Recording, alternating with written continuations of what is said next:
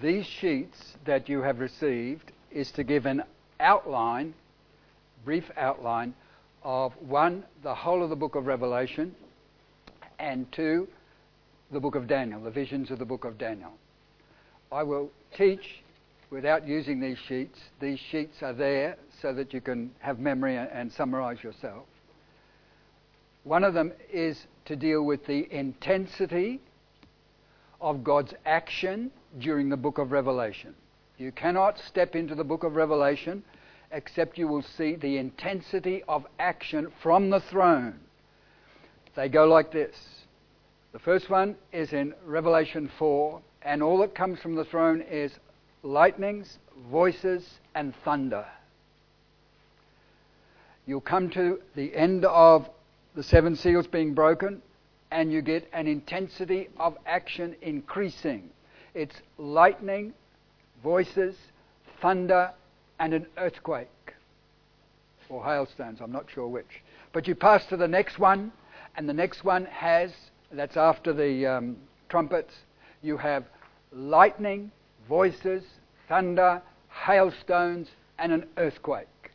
You pass to the last one, and in Isaiah it says, God is going to shake terribly the earth. And in this earthquake, all the cities of the world fell. So the whole earth is shaken in the hand of God. The hail weighs 100 pound. That's about 50 kilos. Now we've had some big hail of late, about the size of a rock melon. But this is like this coming down. And they curse the God of heaven because of the hail. Before this in your Bible, they blame the two witnesses for what is happening on the earth.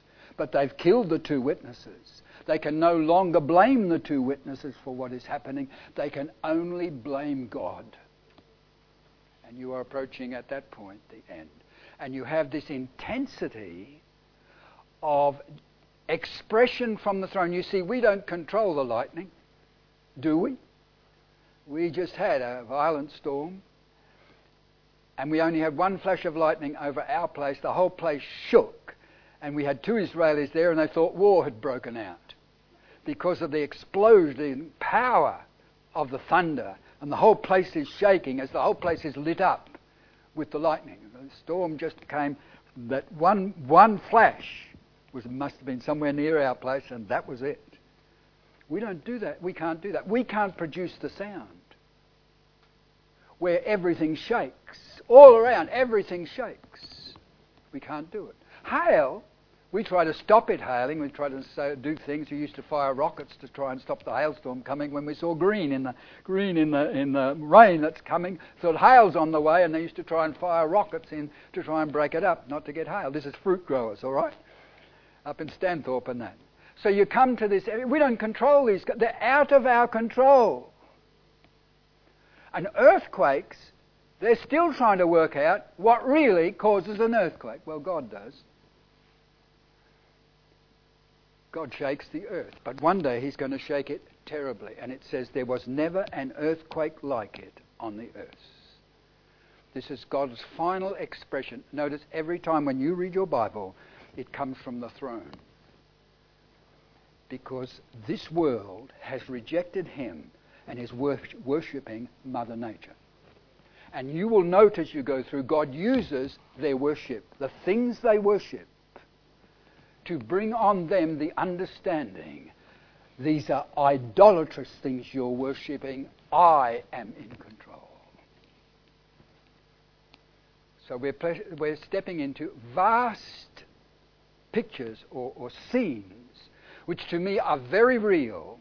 Sometimes there is like used, meaning it's not the thing, it's like it. Sometimes you will have to spiritualize what you see.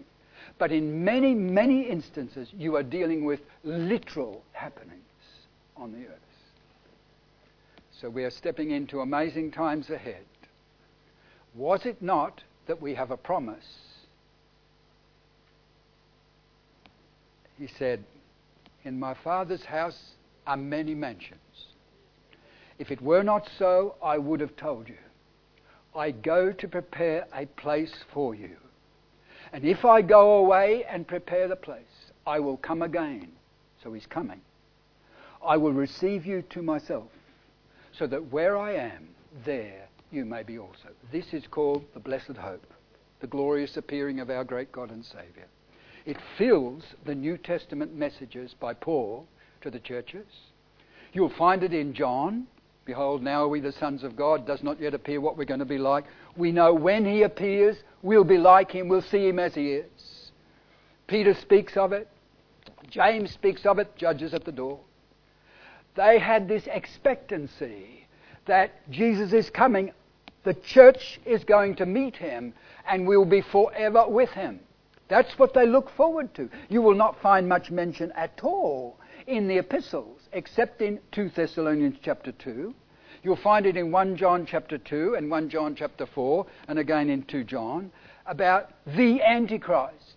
But the major message of the whole of the letters of your New Testament is preparing a people for his coming. We're going to meet him. And we're going to be changed to be like him. Every man that has this hope in him purifies himself. We're going to meet him and we're going to be accountable to him. So it's not just an idle happening and we're going. We are going to meet the one who died for us and we're going to meet him with all those. And we're going to give an account for the works we have done as believers. So it is a tremendous hope that lies ahead for the church. But the facts of this one time seven years is still unfulfilled prophecy will one day become history. As much as prophecy has been fulfilled and is now history, which is much of the book of Daniel, there is unfulfilled prophecy still, and one day it's going to become history in our world. All right? That's it. Let's bow in prayer because we are going to come to the Word of God and look at where we can of the Scriptures. Father, we thank you tonight for the privilege we have of coming to the book of truth. We thank you, Lord, this has been inspired by your Holy Spirit. You have moved upon holy men of God. We have a reliable testimony from you. Teach us to treasure these truths for, Lord, you've not left us in darkness. There is darkness coming upon the earth, gross darkness on the people. But, Lord, your word is a lamp to our feet and it is the light of our path. We thank you. It points to the Lord Jesus. Our trust is to be in him. Our faith is to be wholly rested on him as our salvation. We pray as we come to the word. The Holy Spirit will illuminate our hearts with your truth, will give us understanding of the things of God, of what you're really like, and how much you have loved us, and how much you desire to save us.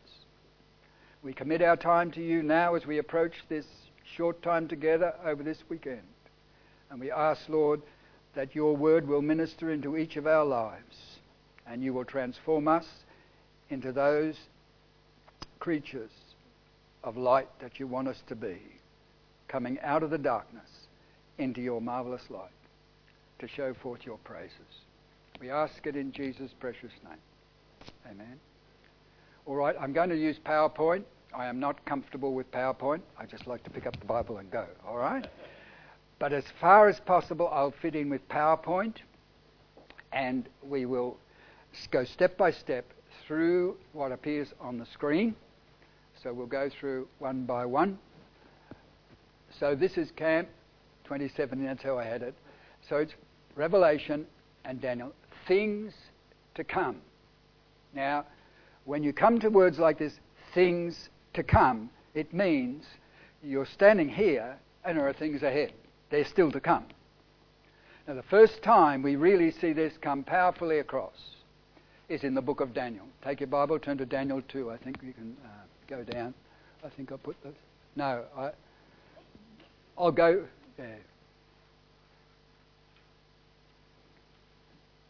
Uh, I'm not sure how that. Just go down that one and go on to the next one. I may have covered in the next one. Yeah, keep going, keep going. Next one. Ah, yeah, all right. Go back to the first one. Just leave the full screen there. What we've got here is a divi- divided up Revelation and Daniel. They touch both things to come. There's an overview of the whole of Scripture that is from Genesis to Revelation. What I have found profitable, and I trust you find it so too, we often come to the Bible and we take a text out, sometimes just a few verses. Sometimes we come to a chapter. Rarely do we take in a book. Now, if you get a letter written to you from anyone, what do you do? Who sent it? There's greetings. But you read the whole letter. You don't pull out a little bit. You want to know what, they are go, uh, what they're saying to you. We don't pick up Paul's letters like that. We pull bits out. But the letters were written as whole letters. This book is written as a whole book.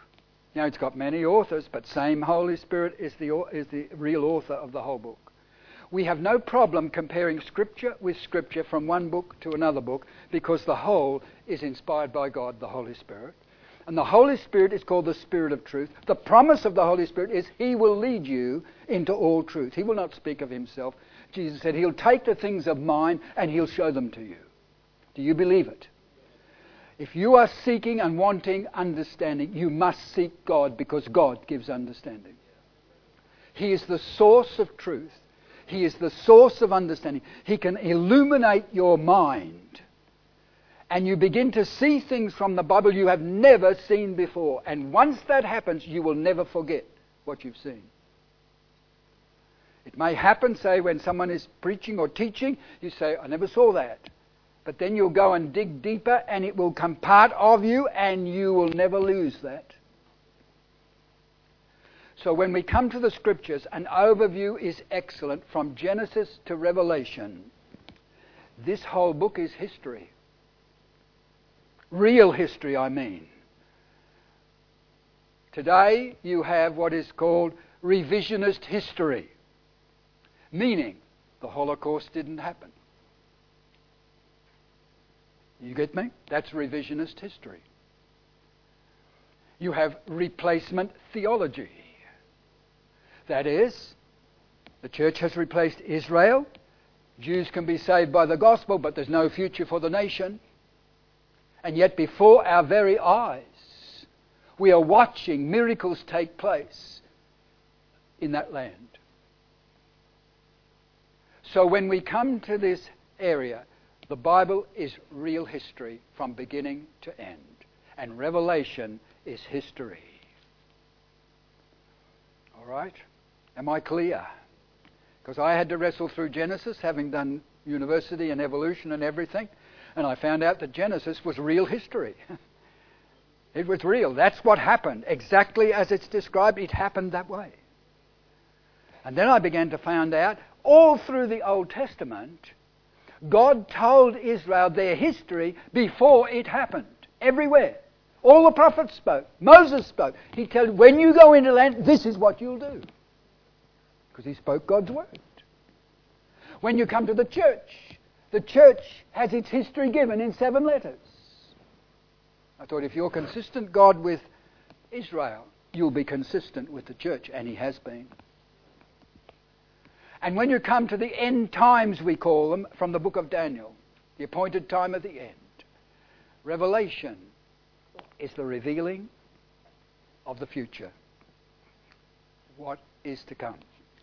Then you have the message of the Scriptures. What is the message of the Scriptures? Now take your Bible, turn to John chapter 5.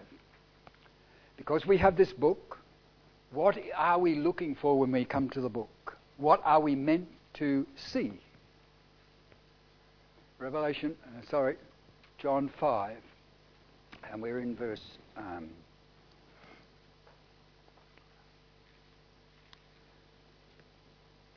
verse 39.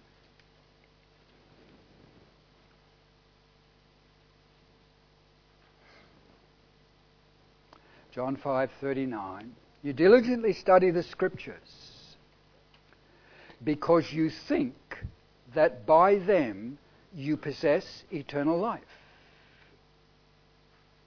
All right? Is that a right statement? Jesus is speaking. He's speaking to the crowd around him, particularly the Pharisees. You search the scriptures, and in them you think you possess eternal life. If I search the scriptures and I know the scriptures, does that mean I have eternal life? No, there's a purpose in the scriptures, and if that's missed, I haven't got eternal life.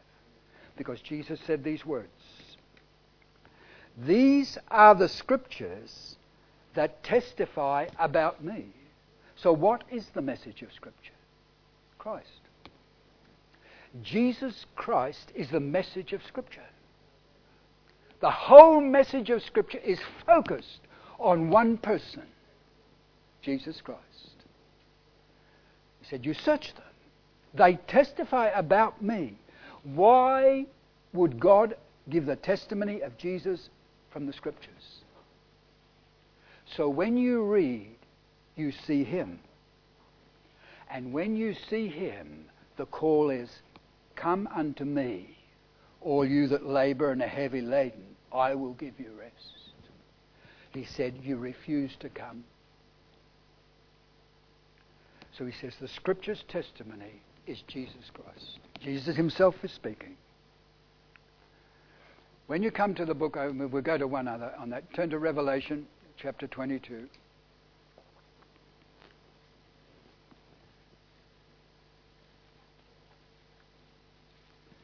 And we're down in verse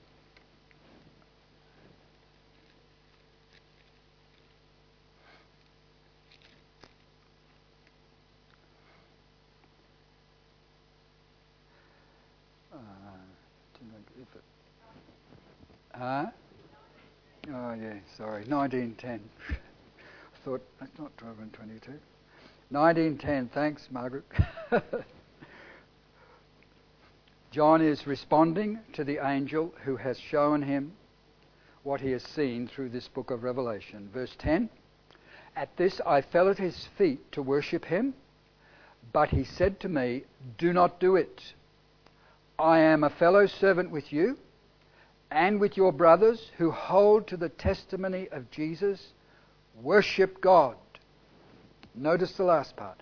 For the testimony of Jesus is the spirit of prophecy. The word spirit here is breath, the life. The life of prophecy is Jesus Christ. If you come to prophecy and all you see is 666, man of sin, the Antichrist, all these kind of things happening, and you fail to see Christ, we've missed the message. The Bible tells at this end of this book, the revelation of Christ, the testimony of Jesus, is the spirit of prophecy. So you go right back to the beginning to Abel, when Jesus said, All the blood of those who've been slain from the blood of Abel, the prophet Abel, to the blood of Zechariah. So you've got Abel, who never said a word, Read your Bible. Abel never said a word. But when you're reading the book of Hebrews, it tells you by faith Abel offered a better sacrifice to God than Cain did. He obtained witness that he was righteous, God testifying of his gifts. But there's not a word said by God. Is there? You read your Bible, Genesis 4. There's not a word said by God. But God testified of his gifts. What's he mean? At the entrance to the Garden of Eden was a flaming sword and cherubim of glory, so no one can go in. Abel made his offering. He used the knife, and God sent the fire. Accepted. Cain's, nothing happened. And Cain knew he was rejected. There was not a word spoken. What your Bible says in Hebrews 11 he, Abel, being dead, still speaks. Has he spoken to you? You better go and look at the better sacrifice he made. Because there are four qualities about that sacrifice that tell you about Christ. He understood more than we do so often about the Saviour who would save him, and he trusted him. Your Bible is a rich book. Beyond the grasp of the natural. Revelation comes to you from sitting at God's Word, seeking God's face, till He shines truth into your heart. Seek the Lord with all your heart, and you will find Him. Not half hearted, you seek Him with all your heart. And if your motives are right, He will answer. It may take a while, but He will answer. He may test you out. You've got to be patient, but He'll answer. You seek Him with all your heart. So when we come to this area here, the testimony of Jesus is the spirit of prophecy. It's breathed through the whole of prophecy. The message is Jesus. So if we come to the scriptures, and we come to it in the Daniel and Revelation, if we fail to see Jesus, I have done wrong, and you have missed the message. True? So I trust by the time we end this camp, I will not have failed to communicate the truth that should have been, crea- uh, should have been communicated. All right, the next one down is his first coming. Take your Bible, turn to Luke 4.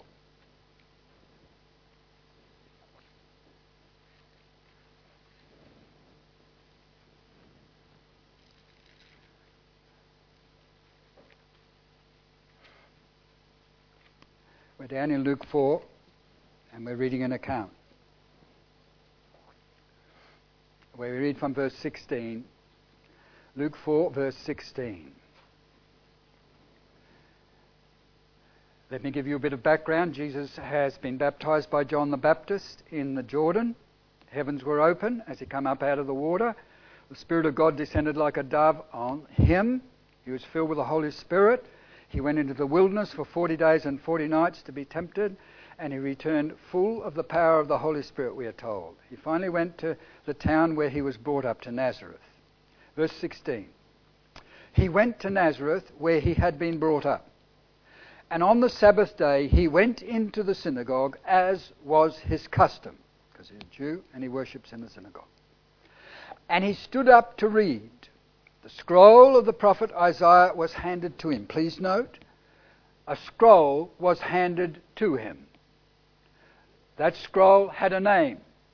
The scroll of Isaiah, meaning your book of 66 chapters, Isaiah, that whole scroll was handed to him. It's not sealed, it's there. He opens the scroll. And in Hebrew, it's right, right to left, left to right, right to left. Yeah.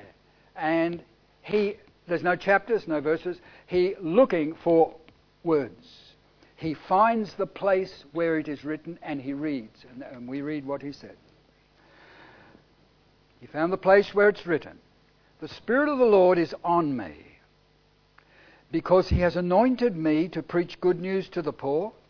He sent me to proclaim freedom for the prisoners, recovery of sight for the blind, to release the oppressed, and to proclaim the year of the Lord's favour. He read that section. It says he rolled it up, he gave it back, he sat down, and he said, This day is this scripture fulfilled in your ears. When you go back to the quote from Isaiah 61, he stopped in the middle of a sentence. There is no comma, there is no semicolon, there is no full stop. He stopped in the middle of a sentence because he said, This day is this scripture fulfilled in your ears. His whole ministry lay before him. His whole ministry is accurately described. He is about to commence that ministry. The scroll of Isaiah gives validity to why he's here. The Spirit of the Lord is on me. And they marveled at the gracious words that came out of his mouth. He never went on. Because if he had have, he would have said, and the day of vengeance of our God. That is his second coming. Is that clear? Has nothing to do with his first coming. It has to do with his second coming. So at his first coming, we see this. What about his second coming to the earth? Now, I see in Scripture parallels. That's how I see things sometimes. All right? Now take your Bible. I think I put it there. Yeah. Take your Bible first to Revelation 5.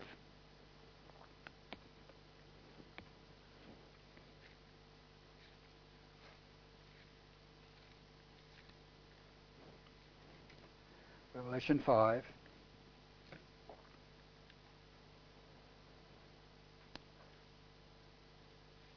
Verse 1. Because Revelation 4 deals with the throne of God and everything that surrounds that throne and what happens at that throne. Revelation 5, verse 1 links chapter 5 back to chapter 4. Please note the wording in your verse. I saw in the right hand of him that sat on the throne. Notice the throne. That's the whole of chapter 4 because God is in sovereign control of what is going to take place on the earth. So the word throne is repeated through chapter 4. You come to chapter 4 and 5, and John says, I saw in the right hand, meaning absolute power lies in the right hand of God. He brought Israel out of Egypt with a mighty hand and a stretched out arm. His right hand, he brought them out. A hand of power. Now he sees in the right hand of him that sits on the throne, there is a scroll. Now it's not handed to him. On earth, they handed him the scroll of Isaiah. Do you think they knew what they were doing? They handed him the scroll of Isaiah. He opened it to find just two verses. And in the middle of the second verse, he stopped. He just wanted, out of the whole of Isaiah, 66 chapters and all the verses, he just unrolled it. He was only looking for that specific section. And he just said, The Spirit of the Lord is on me. And then gave his ministry that would take up the rest of his time on earth and lead him to Calvary. Now he's in heaven. And this is the first glimpse we see of him. In the right hand of him that sits on the throne, there is another scroll. But this scroll has problems. This scroll is sealed. It can't be opened. So in the right hand of them, there's a cry goes out, a loud cry which goes through heaven, goes on earth, and goes under the earth. There is no one who doesn't hear this cry. And the cry is a question Who is worthy to break the seals and open the scroll? And there is no one. And John in the NIV, he weeps and he weeps. Because John is a Jew. Do you understand? In Revelation 4, you have the throne of God. And God's, God's throne is encircled by a rainbow. Now, it's it's specifically called a rainbow because it's green. But it's called a rainbow. It's emerald, all right? That's what it's called in, in Revelation 4. It's an emerald. But the, it, it's called a rainbow. No rainbow I've seen is green. But it's emerald. Why? Because there are messages from the throne because he said, I saw him. He was likened unto sardius and a jasper. This is the King James because it's consistent. A sardius and a jasper stone. What do you do when you come to things like this? How do you interpret? Because they are precious stones. And they do have specific colours. They're beautiful. But they're named. All you do is go elsewhere and say, well, where are these stones mentioned? And you will go first to the breastplate of judgment that rests on the high priest Aaron. The first stone, sardius, the last stone, jasper. And we are told those stones represent the 12 tribes of Israel according to their birth. So if you have Sardius and jasper. One's the first stone, one's the last stone. Who's the firstborn of Israel or Jacob? Who's the firstborn son? Reuben. Reuben means son of. Ru, behold a son, Reuben. Behold a son. That's the message of the first stone. Behold a son. But round the stone is another stone, the last one, Jasper. Who's the last born? Benjamin. The son of my right hand. Now you're looking at the throne. You're getting a message. You say you've imprinted that in. No, it's there. That's why it's mentioned like this. The message from the throne is the one on the throne Behold my son, the son of my right hand. Then you have an emerald, the fourth one down. Can you, any of you remember what's the fourth born son of Judah? And what does Judah mean? Praise. So what's the message? Behold my son, the son of my right hand, praise. That's heaven. This is God's answer, isn't it? But your Bible tells you that that is a rainbow circled throne, which means this God makes covenants, and God keeps covenants. Because you go back to Noah and you have the rainbow, and God says, I, When I bring a cloud across the earth, I will set my bow in the clouds. I will look, I will remember, and I will never destroy the earth as I have done. So there's no flood on the earth has any equivalent to Noah's flood. Never do it again. The rainbow is God's message that He is a covenant making God and He's a covenant keeping God. Tell me which nation on earth depends on this? the nation of Israel, because God has covenanted with that nation to give them the land. You know, take your Bible, turn to Psalm 105. As I said, I cannot keep to PowerPoint. I've got to. As things come to my mind, and they're probably covered later, but nevertheless. Psalm 105.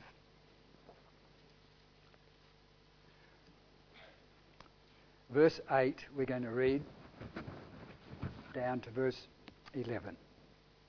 Psalm 105, verse 8 to verse 11, speaking of God, He remembers His covenant forever. What a, what a message. Means God will never forget it. He remembers His covenant forever. The word He commanded for a thousand generations. That's a long time. It's not going to change. He commanded it the covenant he made with Abraham, the oath he swore to Isaac, he confirmed it to Jacob as a decree, to Israel as an everlasting covenant. What is it? Verse 11. To you I will give the land of Canaan as the portion you will inherit. Now, Satan hates the Jewish nation. Satan would love to get God to break his covenant. He'd love to have the power to make God untrustworthy. Can you believe God? It is interesting whenever you come to the impossible things to take place, and one of them is in Zechariah 12 he precedes his statement, I will make Jerusalem a burdensome stone to all nations. He precedes it, I am the Lord who made heaven and earth. Creator, all powerful, and this is what I state. I'm going to make Jerusalem a burdensome stone. And from that point in Zechariah to the end of chapter 14, you have the events that will take place in the seven years with the nation of Israel. So you step into an amazing scene here where you realize God is going to deal with Israel nationally. He gave them the land for the nation. The rest of the world was divided up according to the number of the children of Israel that went down into the land of Egypt. This is the Tower of Babel. But Israel is God's portion out of the nations. That's how he expresses it. So you come to this amazing thing here that this scroll comes from a throne on which is a covenant keeping God. And that God has made a covenant. And that covenant is, I will give you the land of Canaan for your portion. And it's an eternal covenant. It's an unchangeable covenant. Thousand generations. He won't change it. It's unbreakable. It's a covenant he's made. So, chapter 4 of Revelation takes us to a covenant making, covenant keeping God. What does it all rest on? I'll tell you what it rests on. Behold the Son, the Son of my right hand. Praise. It rests on him. And in this one in, in, um, in uh, Revelation 5, we ask a question. And I might as well deal with it. I'll deal with it in more detail when we come later. There is a big question. Think this through. If Jesus came the first time, and he did, and when he came to begin his ministry, they handed him unsealed the scroll of Isaiah. He opened it just to find a small section. And he read those words and he said to the whole lot, This day is this scripture fulfilled in your ears. And from that point on, his whole ministry was outlined. And we live in a day of God's grace. That's where we are. We're not under the day of his wrath. We are under the day of God's grace. But you come to heaven here. You will come to see the Lord Jesus because he's in heaven here. And when the cry goes out, who's worthy to break the seals and open this scroll? No one. And one of the elders goes to John and says, Weep not. John. The lion of the tribe of Judah. He's a Jew. And he belongs to the line of David. So you've got Old Testament prophecies now being imposed onto your New Testament, identifying someone. The lion of the tribe of Judah has prevailed to open the book, break the seals in this chapter of Revelation 5 is the greatest outburst of acclamation of worship you will get anywhere in your Bible. This whole chapter 5, when he takes the scroll in my NIV, it says, They sang, they sang, they sang. Three different songs burst out in heaven because of one action. He took the scroll. Notice, he was handed the scroll on earth by man. He takes the scroll from his father, and there is an acclamation of worship because what is in that scroll is now going to be implemented by him. Now, there's a big question, and you must have it. If they handed him the scroll of Isaiah, and it's not sealed. This scroll, it's another scroll, is sealed. You must ask your question. Remain biblical. Don't step out of your Bible. What is the scroll? You must ask that question. Because scroll in your Bible here is referring to one of the books of the Bible. The scroll of Isaiah is a book of Isaiah in your Bible. True?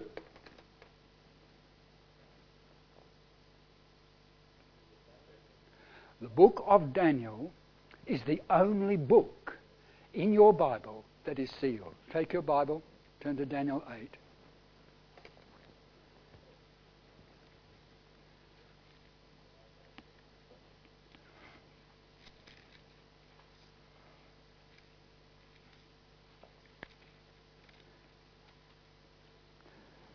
Uh, Daniel 8 and verse 26.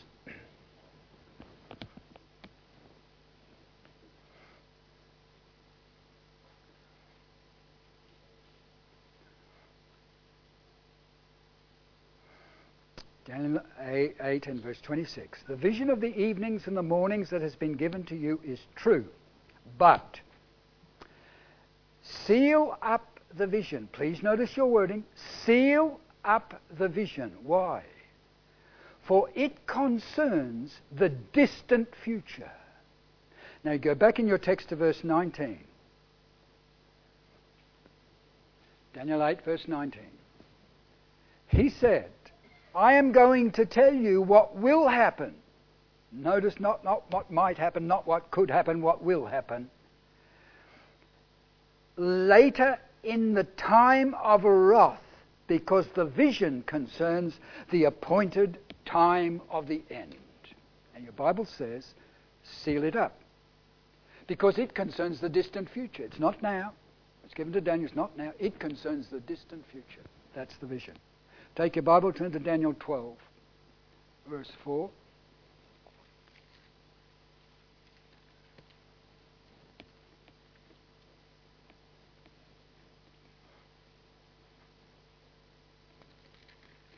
Daniel 12 and verse 4. But you, Daniel, close up and seal the words of the scroll. Is it a sealed scroll? When till? What's your text tell you? Until the time of the end. You know what that means? It's going to be unsealed. Is that clear? It's sealed till the time of the end, because that is the appointed time right ahead. It concerns the distant future. Seal it up. It's going to be unsealed. Go to verse 9. Daniel 12, verse 9. He replied, Gabriel, Go your way, Daniel, because the words are closed up and sealed until the time of the end. So Daniel is a sealed book. Is Revelation a sealed book? Because often when I'm teaching students in Bible college, I ask them, Is there any book sealed in the Bible? They say the book of Revelation. No, no, no. The opposite is said of Revelation. Take your Bible, turn to Revelation 22, verse 10. Revelation 22, verse 10.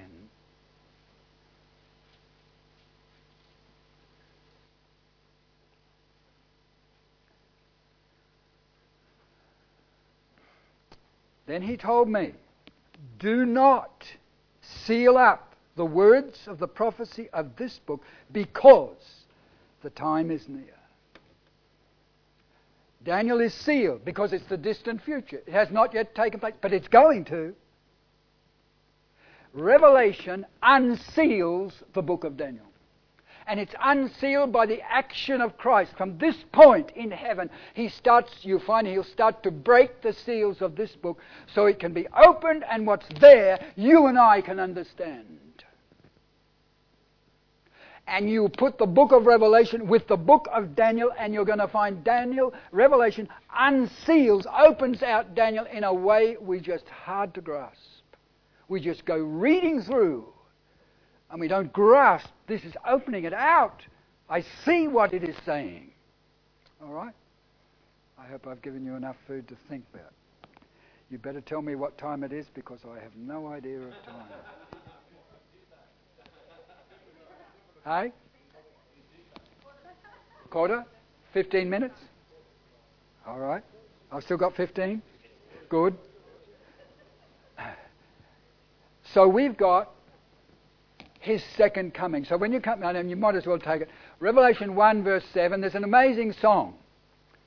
When it came out, I thought, wow, this has got rich truths in it. Behold, he comes, riding on the clouds, shining like the sun.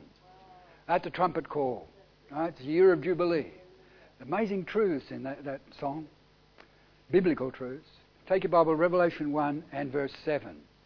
Because God has a habit of putting down, in a brief statement, the finality of everything. and this is it. Revelation 1 and verse 7.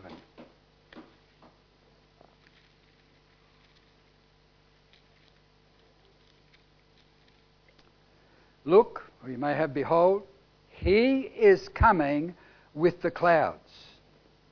and every eye will see him. Say, impossible. No, no. The world's been plunged into darkness, and in his glory, he's going to lighten the whole world. He's coming back in glory, not as a babe in a manger. He's coming back in the full expression of the glory of God, and he will lighten the whole earth by his presence. He comes with clouds. Every eye will see him, even those who pierced him. And all the peoples of the earth will mourn because of him. So shall it be. Amen. That means truly, verily. That's what's coming. So, this one verse, one statement, opens out for us a passageway that is going to take us to this point where He will come from heaven to earth, which is Revelation 19, the last part of the book, chapter. But you will pass through a whole section that deals with events that will lead to this immense called the great and notable day of the Lord comes.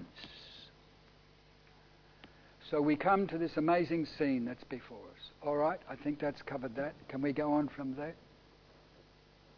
Next one.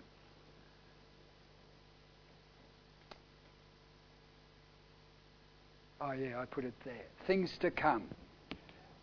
So we may realize Daniel deals with things to come. Take your Bible. This is Nebuchadnezzar's dream, Daniel 2. Now remember, Nebuchadnezzar was not a believer. Nebuchadnezzar was an idol worshipper. But God worked in this man remarkably as no other leader in the world has ever been worked on.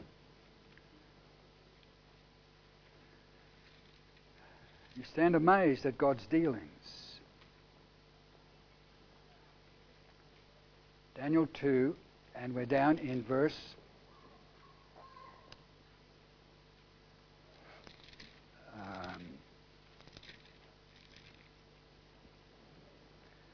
29. Daniel 2, verse 29. As you were lying there, O king, your mind turned, notice, to things to come. And the revealer of mysteries showed you what is going to happen.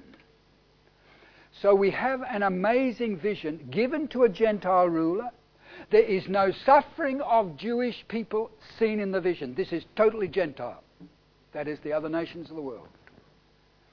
So we have here a man who has the greatest authority and power any man on earth has ever had. Even the wild animals were subject to him. Even the birds of the air, the creatures of flight, were subject to him. No other person in the world has ever had that power. And that's stated twice in Jeremiah and in the interpretation Daniel gives here. Immense authority was given to this man.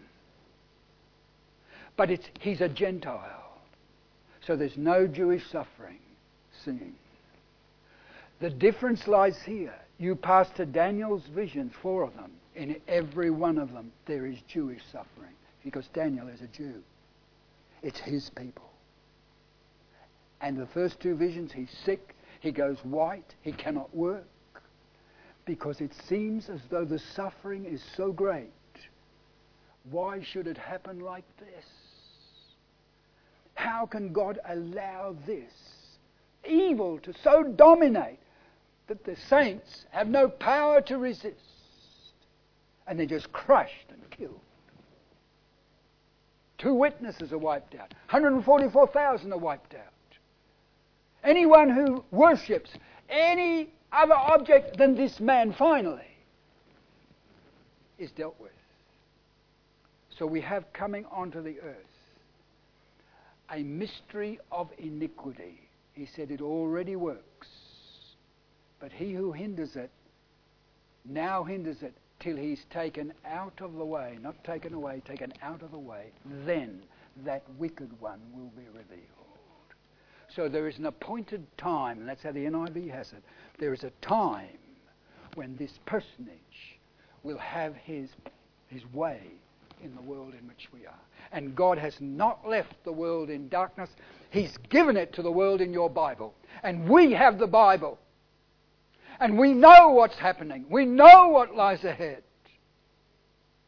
So the world you are living in, somewhere ahead, and probably not very far ahead, is seven years described for you in your Bible prophetically, but will one day become history in the world you're living in. When Daniel was given, or Nebuchadnezzar was given these, this vision he had, the Medo Persian Empire did not exist. The Grecian Empire was never even thought of. The Roman Empire had no place. And God gave to this Gentile king an understanding of the controlling powers of his own land, Israel, his own city, Jerusalem, and the Temple Mount. There's our four kingdoms. Wherever you go across the world in ancient history, they teach it not from the book of Daniel, they teach it as history. But we have it in the book of Daniel, and Daniel is in the time of Nebuchadnezzar. He was taken. This vision is given to, to Nebuchadnezzar when Daniel has just been brought in as a captive, a young captive, into the place of Babylon. Given a Babylonian god's name, Belteshazzar, taught all about the culture and everything that went with Babylon. And his three friends. They're given names that belong to their gods. So you have a Jewish young fellow, four of them, one and three, taken out of Israel, plunged into a heathen, idolatrous nation, away from their own people, away from their own land, away from the temple, and they're plunged into a heathen, idolatrous nation. We used to say this. I don't know whether you've heard it. Dare to be a Daniel. Dare to stand alone. Dare to have a purpose true. Dare to make it known. And there are things you are going to face. I have faced it in the education system. I've faced it up through university and it's true. Dare to be a Daniel, dare to stand alone, and often you will be. Dare to have a purpose true, dare to make it known, and you will suffer for it. But I'll tell you something God will honor you. God will honor you. You can keep quiet, you cannot confront things, and you might get through. But let me say this if you stand, God will open doors for you you thought impossible. I've seen it happen. I tell you this, in Teachers College, because I already had a degree in agriculture and I was a mature person, and we all were vets and engineers and all that, wanted to be teachers in high school, all right? the first six months in that college, I felt like giving up. I, I uh, was doing biology, and the fellow in charge first week he said, "I give you a uh, an assignment on photosynthesis." I said, "All right." At the end of it, I went up to him and I said, "Can I answer from a creation viewpoint?" He said, "How did you get in here? You're not going to pass." So immediately I realized this was going to be a battleground. Then I got into um, sociology and the lady was what we call red black. She was a communist and she was a black agitator. And I had to do a assignment and I wrote, and I used Bloom. Bloom was an educated Jew, but he's not a Christian, but he's an educator, and he, he, he taught about America losing its morals because they lost their values, eh, basis. So I wrote, I quoted her, and she handed it back. She had a big red pen, irrelevant. I hate Bloom. Go and rewrite it. So I went and rewrote it. I, I didn't change much at all. I just handed it back. And she passed me, but she said, I hate your smiling face. Now, I felt like giving up because I realized, and I sat with some kids who'd just come out of high school going into teacher training and they're losing their faith. I sat with them. And, you know, I could show them from the scripture. There are answers from scripture for fossils and all kinds of things.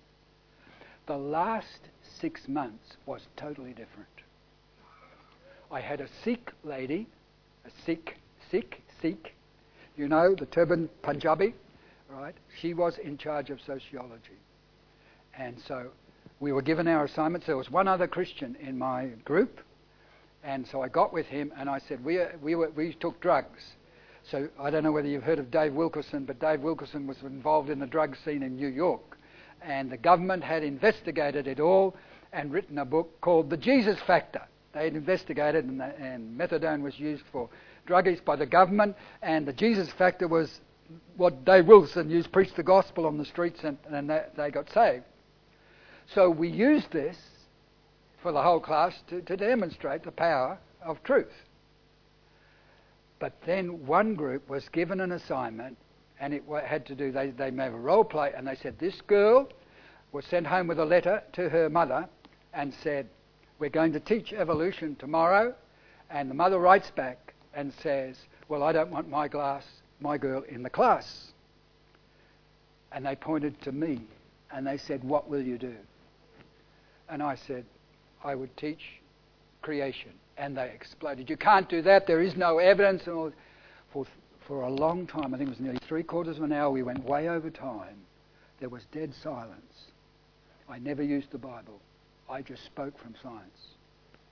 And one fellow looked like I had hit him with a hammer. He said, I have never ever heard that evidence. And she said, I don't see why this can't be taught in the schools.